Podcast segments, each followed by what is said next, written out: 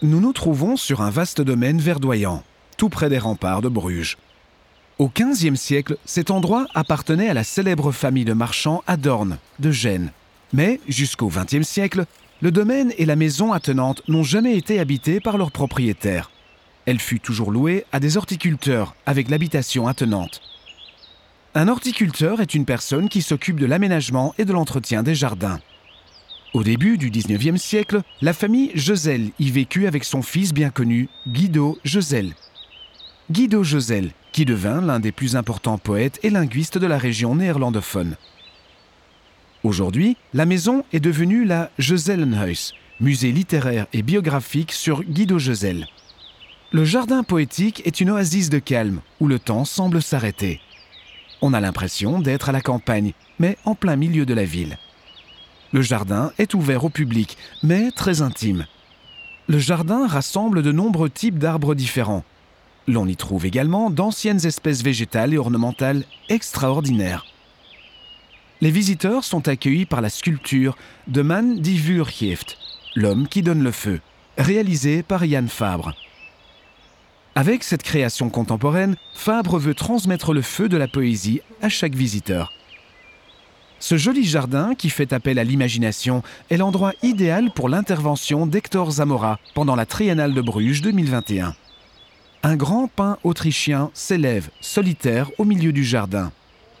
Cet arbre rappelait à Zamora un projet déjà conçu mais jamais réalisé, destiné à un immense arbre de la forêt amazonienne, le ceibo. Le ceibo est une espèce d'arbre tropical de la forêt amazonienne qui jouit d'un statut sacré et est entouré de lianes. Ces lianes ne sont pas anodines. Petit à petit, elles accaparent l'énergie de leur hôte et, tandis que l'arbre meurt, les lianes continuent de vivre.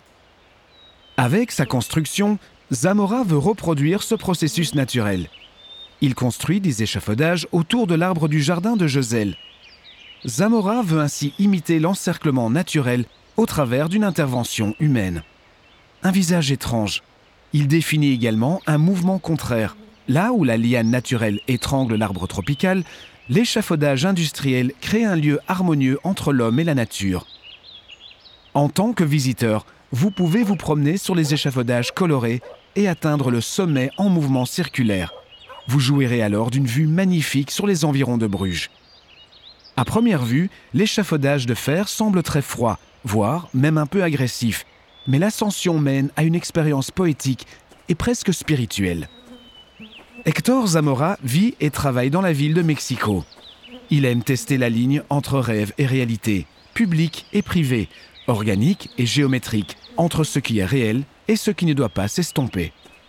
Dans ses installations, il utilise souvent des matériaux courants qu'il utilise pour une fonction complètement différente. Il déséquilibre ainsi ses spectateurs et les met au défi de réfléchir à la réalité.